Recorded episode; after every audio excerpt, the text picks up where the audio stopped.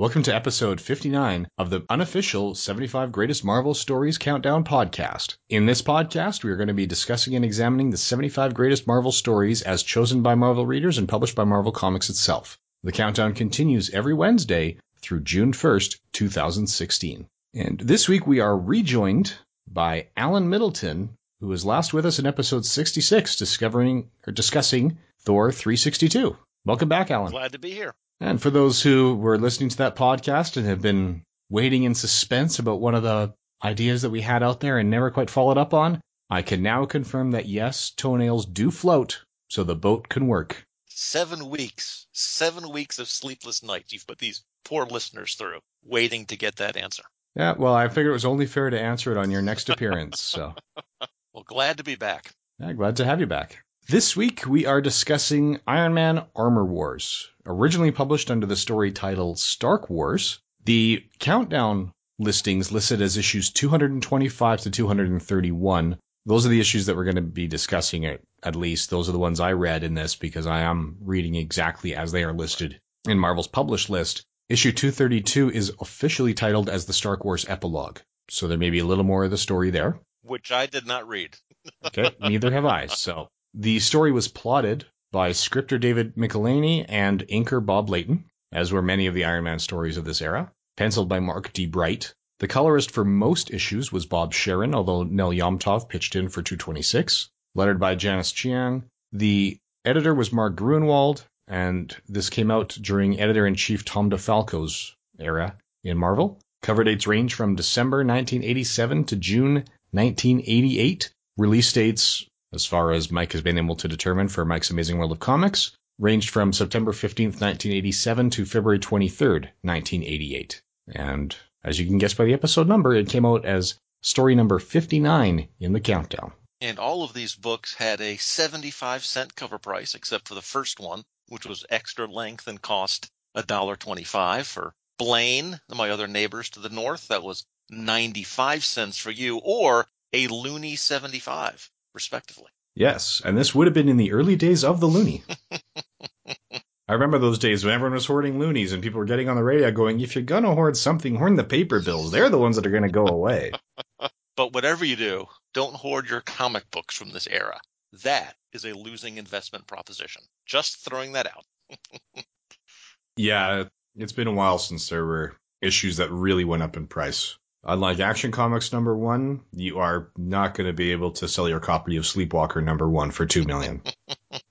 but that is how I have found my niche in podcasting, talking about the cheapest comics that I can find. I, I, I take that as my personal specialty, and after 27 years of marriage, I think my wife would agree. As as a listener to the Quarter Bin podcast another podcast in the Relatively Geekly Network, I would say you're doing well. You're getting some very good content out of them. So far, so good. yeah. Even if they're not always good reads, they do make good podcasts. Yeah, there you go. That that is all we can ask for sometimes. oh yeah. Believe me, I've got some that I could send you. now, for what it's worth, I have found a lot of Marvel books from this era, obviously in the cheap ends, but from what I can tell, according to my records, I've only found one of these particular issues, issue 227 for some reason, as a quarter book. So maybe that means something. I'm not sure what it means, but maybe that mm-hmm. means something that the rest of the arc has not yet found its way. yeah, I wouldn't be surprised. The Stark Wars as they were published or Armor Wars as they've been collected right. repeatedly since then is known for being one of the better Iron Man stories out there. Yeah, yeah, some people know I took a break from collecting comics in about junior high, high school. Came back when the movies started to hit big. Primarily the first Sam Raimi Spider-Man film was what brought me back in. And I've been looking for sort of the classic arcs on all these characters that I hadn't read before. Because my reading as a teenager was almost exclusively G.I. Joe, New Warriors, and the X books. Mm, right. So I was trying to branch out. And when I asked people, what classic Iron Man stories should I read? This is consistently one of the first ones they point me to. Right. And uh, that's that's not that dissimilar a story to mine. I bowed out of comics after my, my daughter was born, career changes, went back to school, tried to be a grown up, all those things, and was out of comics for about 15 years, eh, early to mid 90s to the mid 2000s or so, which has the great advantage of I missed the boom and bust of the 90s. So I count that as a blessing. But really, what brought me back was listening to comic book podcasts and listening to folks talk about some of these great stories that had happened in the 80s or 90s or, or even into the 2000s. That's really what brought me back. But I had this one all along. Iron Man's one of the longest runs that I had and still have. So these ones were easy to find. It was just a matter of finding which box they were in. and of course, as a finance guy, as a certified public accountant, they were uh, alphabetized and in proper numerical order. So finding them was not a problem. yeah, that's uh, one of the perks to the way I've been collecting comics. I got in shortly before Graphic Imaging Technology Corporation got the license to do the PDF releases Marvel's comics. So my first copy of these that I owned is the 40 Years of Iron Man DVD oh, right, ROM sure. complete collection. So that's what I went to a combination of that and Marvel Digital Unlimited to read the individual issues here, depending on which device was most convenient right. at the time. Right. I mean, I I was brought back through really through trade paperbacks. Many of those at our local public libraries. When I'd hear someone talk about 100 Bullets or Fables or The Walking Dead, that's the way that I first started getting into those. Was finding them on the shelves. A very convenient way for for readers to to get caught up on stories like this. It is, and might be spoiling a bit of the end talk here, but I think this is one that's worth catching yeah, up on. And and the fact that this one is well respected is obvious in the fact that it's been sequelized or at least adapted in the comics. It's been in, in various animated series. Most animated series, it seems like that Marvel has done with Iron Man has had some version of Armor Wars in it or uses it as a jumping off point. And one of the rumors is Iron Man 4, the movie, might have an Armor Wars component to it. Yeah, the unannounced Iron Man 4. so, but there could be these elements in it. And a lot of that, one of the things we like to talk about is the significance of the story in terms of the character and in terms of the comic industry as a whole. And that's tied very closely to the plot synopsis. One of the ethical questions that people often throw out with comics usually in the context of Batman and the Joker, is at which point does the villain's body count become the responsibility of the hero for allowing that villain to continue operation? Right? At which point is Batman responsible for the people the Joker's killed because the Batman hasn't killed the Joker? That's a question sometimes asked on the comic page, mm-hmm. More often asked outside the comic page by people who are explaining why they have no interest in comics. This is something that they see as a flaw. That question is the launch point for this story. Right. And I, I, I think there's something to be said, not necessarily for the deconstruction of heroes, you know, that trope or that trend, but I think there is something about analyzing or looking at the villain or the antagonist's point of view. There are ways to tell this story, for example, where Iron Man is not the hero. He's the hero because the book is called Iron Man.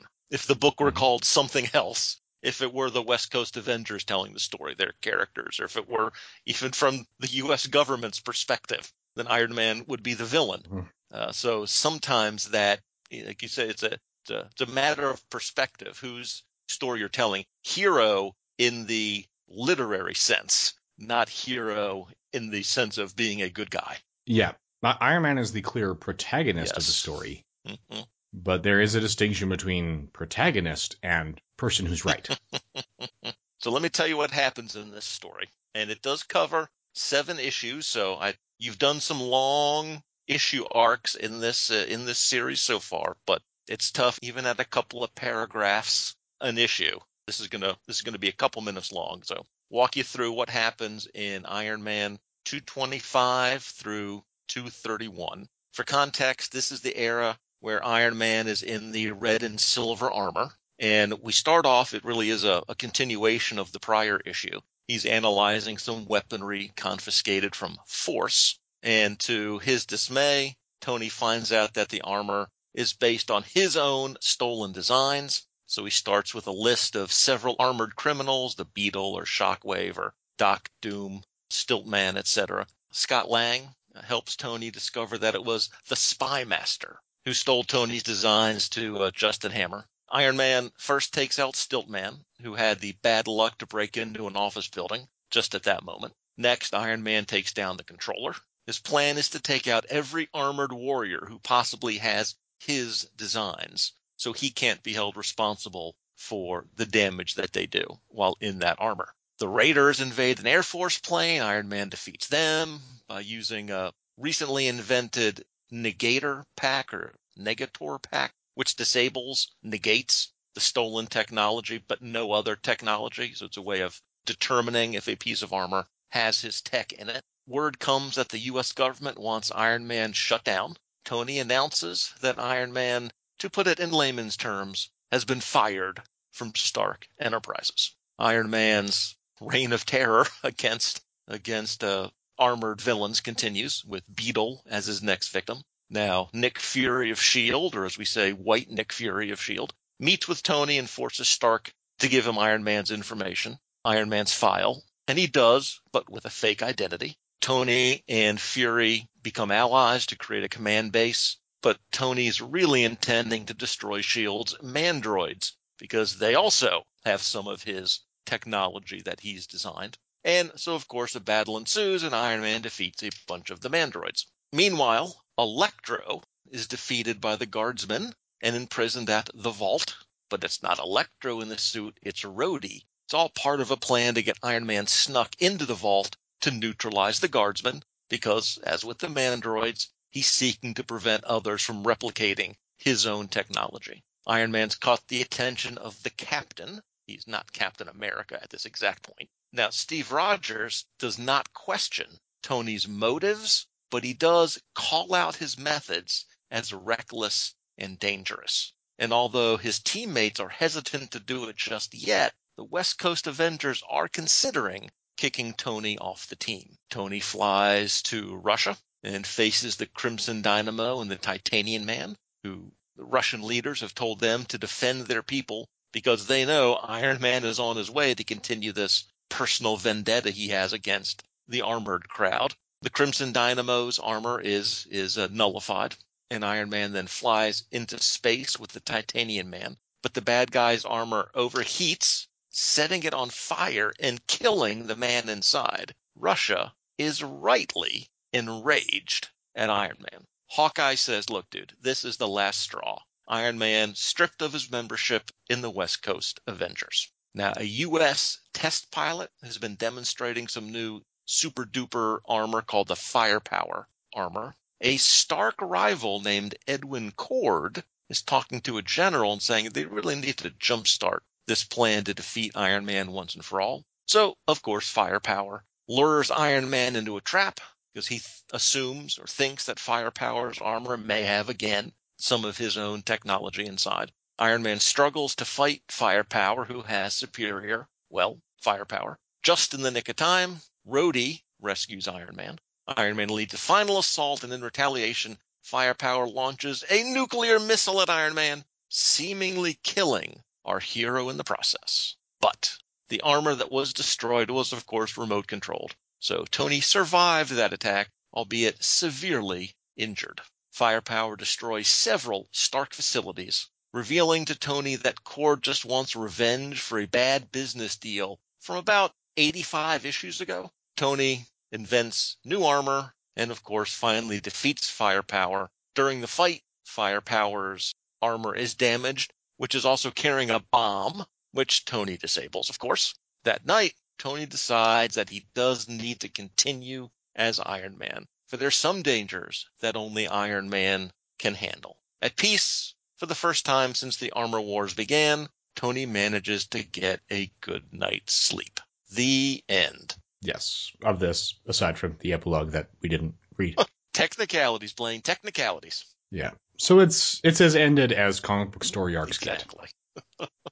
So, yeah, as you heard from the synopsis, it is a pretty dense story, as you can imagine. Uh, it does come from the era where they were just moving into the dedicated comic store. They had been around for close to a decade, but there was still a significant portion of comics being sold on the newsstands, which means a lot of people following it couldn't necessarily pick up the next issue. Reading it in one sitting today doesn't read quite as well because you get a lot of expository recaps of the story arc to date in the dialogue because it was before Bill Jemas. Well, Bill Jemas is the one that's credited by a lot of people for putting those recap pages in, starting with the Ultimate Universe. I found some in the late 90s Yeah. too. They were already there. Well, it's it's not so much a dedicated recap page necessarily, like at the beginning. It's not so much a in the Mhm. last issue, but it's somewhere in page three or four or five, there just happens to be a conversation where Tony says, Yeah. I'm worried that my armor is, my technology is going to hurt people. I have to find all the people who have my technology. I know you said that 20 pages ago. You said that 15 minutes ago when I was reading it, or a month ago when I was reading it. Yeah, and those conversations on the story page are often with Rhodey, who's the only guy who knows what's going on.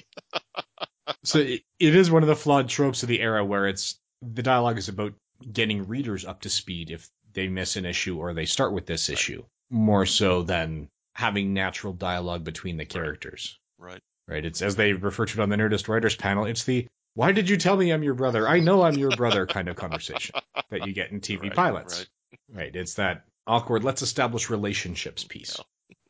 So, but it, it does come out very well because what ends up happening is, aside from the last two issues, for the most part, each issue can stand Right, alone. right. So you can read just Tony versus Crimson Dynamo and Titanium Man, or just Tony versus Mandroids. Mm-hmm. And, you know, some people call him White Nick Fury. I go with Nicholas Joseph Fury Sr. because I'm very pedantic about characters' middle names. My database software lists Iron Man as Anthony Edward Stark. Well, I, I, over on the Quarterbin podcast, I have referred to that character as Nick David Hasselhoff Fury. yeah, I try not to make the association with David Hasselhoff if I could do it.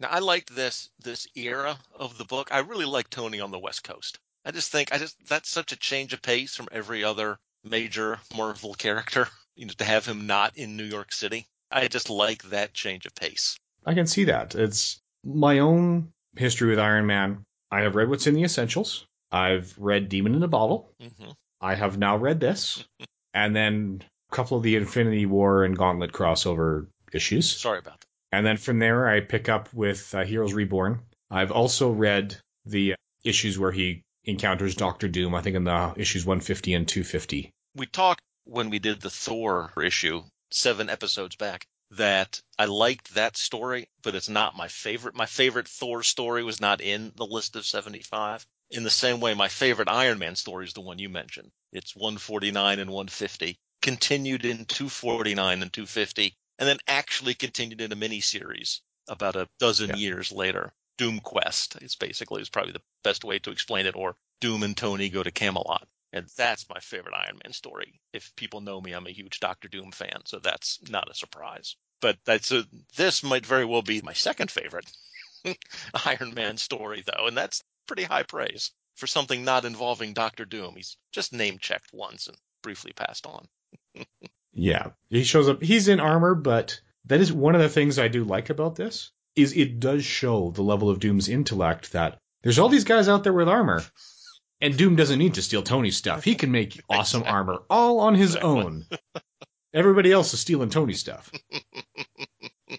the fact that Doom is not in here, Right. I think, is actually more in line with Doom's character and shows more respect for the character hmm than they could otherwise have done. It would have been inappropriate for Doom to be one of the guys with Tony's armor. in in terms of my history with these, the single longest comic run that I own currently and probably have ever owned is Iron Man 145 to 319. So about a 15 year run. And this is almost smack dab you know, right in the middle of that. So when this came out, I was a, a regular purchaser of the product. I like that Iron Man delivers just a, a diverse bunch of stories. You got the straight hero stories, solo stories, team stories. You've got the personal pathos. Uh, some of that is in here, this guilt about his creations being used in a villainous way. Also, the business stories. I do go by the name Professor Alan in it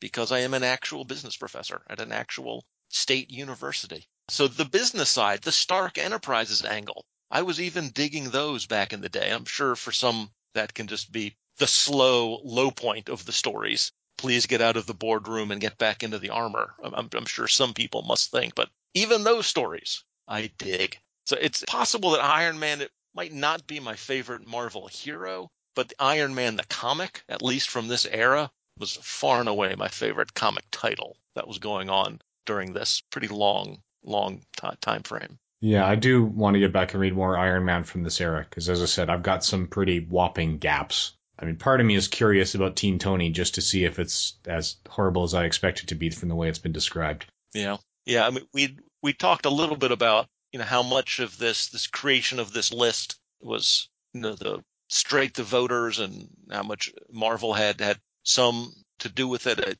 does seem to be it was mostly the voters. But I, I like the fact that there is at least a representative and probably the best representative of the this Michelinie Layton run. Kind of in the same way it was appropriate that there are a couple of Simonson Thor stories in the list. You almost have to have those long classic, almost, you know, authoritative runs from these creators on this list, and I'm glad that it worked out that way. Yeah, the the Michelinie run and Bob Layton together, mm-hmm.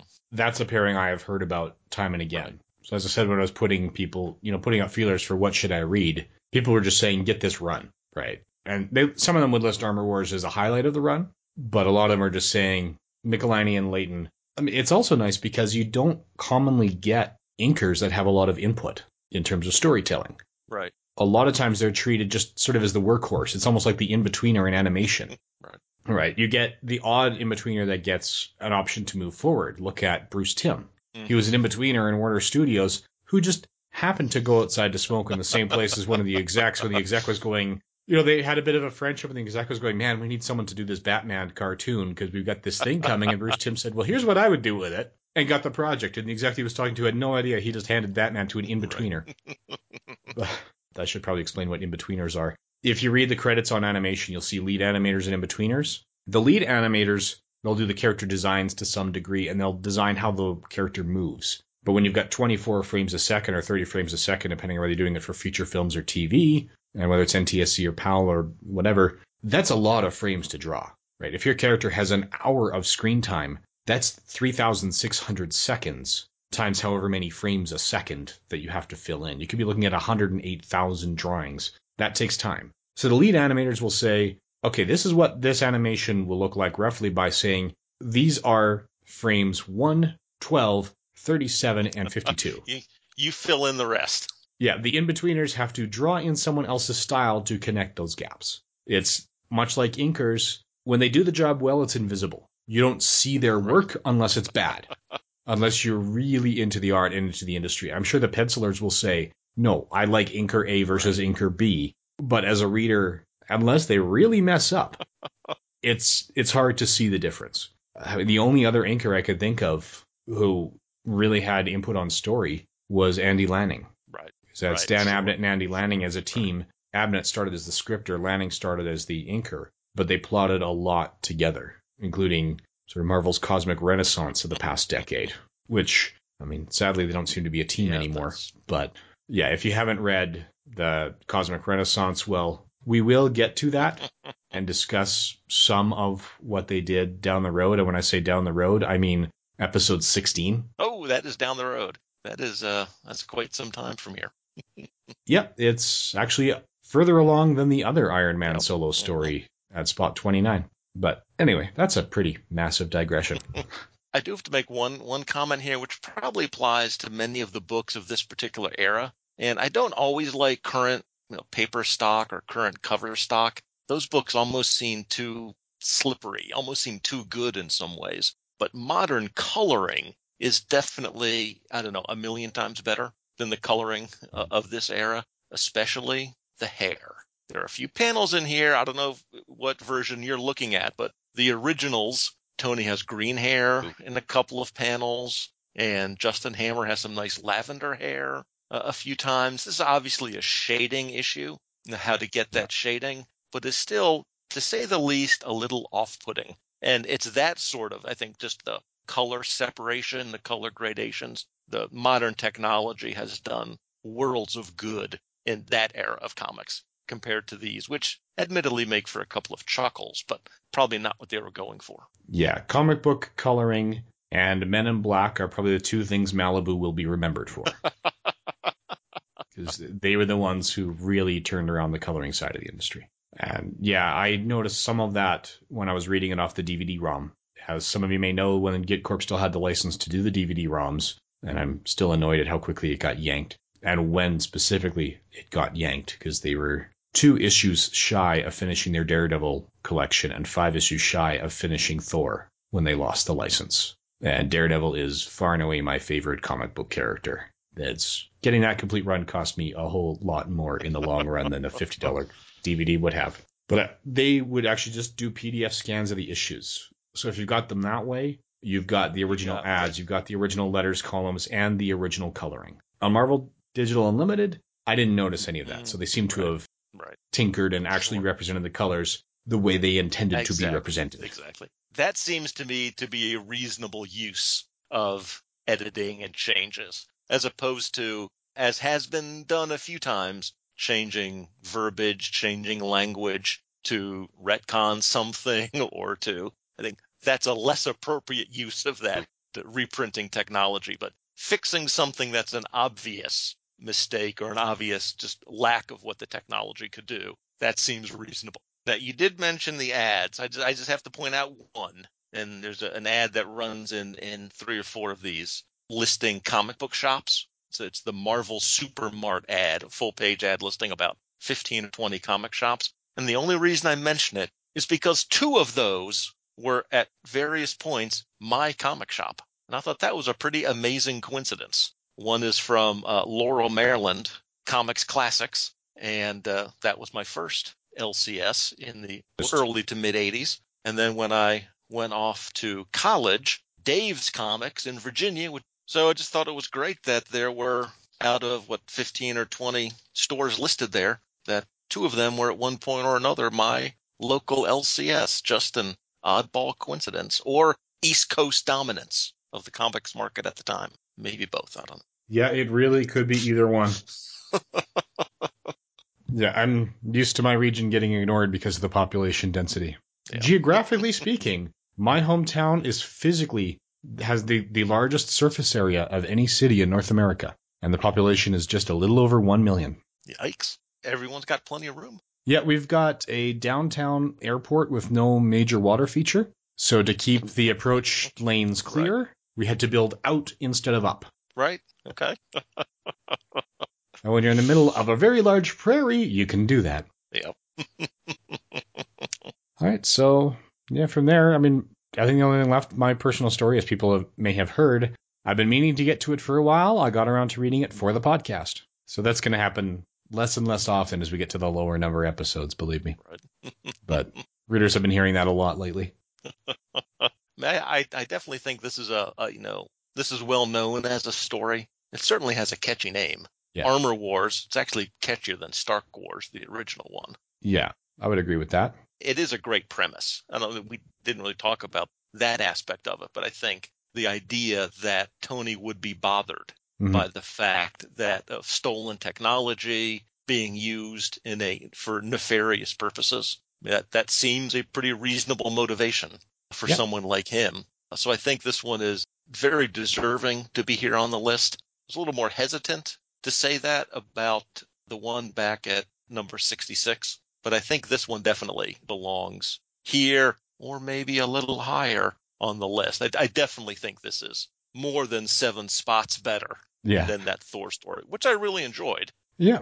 I think this is very good. Yeah, it is enjoyable, and it, it catches the science geek in me too with the bit about Titanium Man. There is a line where Tony says once titanium starts burning, you can't put it out, which Mhm. sounds nonsensical to a lot of people. Titanium, once you burn it with oxygen, it burns very hot. Mm, And frankly, it burns hot enough that it starts burning with and reacting with nitrogen as well. It'll catalyze that reaction. And that becomes a self sustaining reaction. So if titanium starts to burn within the atmosphere, it will continue to burn within the atmosphere because anything we've got that we throw at it gets overpowered by an atmosphere that's 78% nitrogen. So the poor guy in that suit had no chance. Yeah, titanium is. It's a really bad idea to make armor out of titanium, especially when you're coming off the Vietnam era, frankly, because if you're up against Titanium Man and you're not a superhero who tries not to kill who you're up against, if you're going up against, say, the US military, napalm takes you down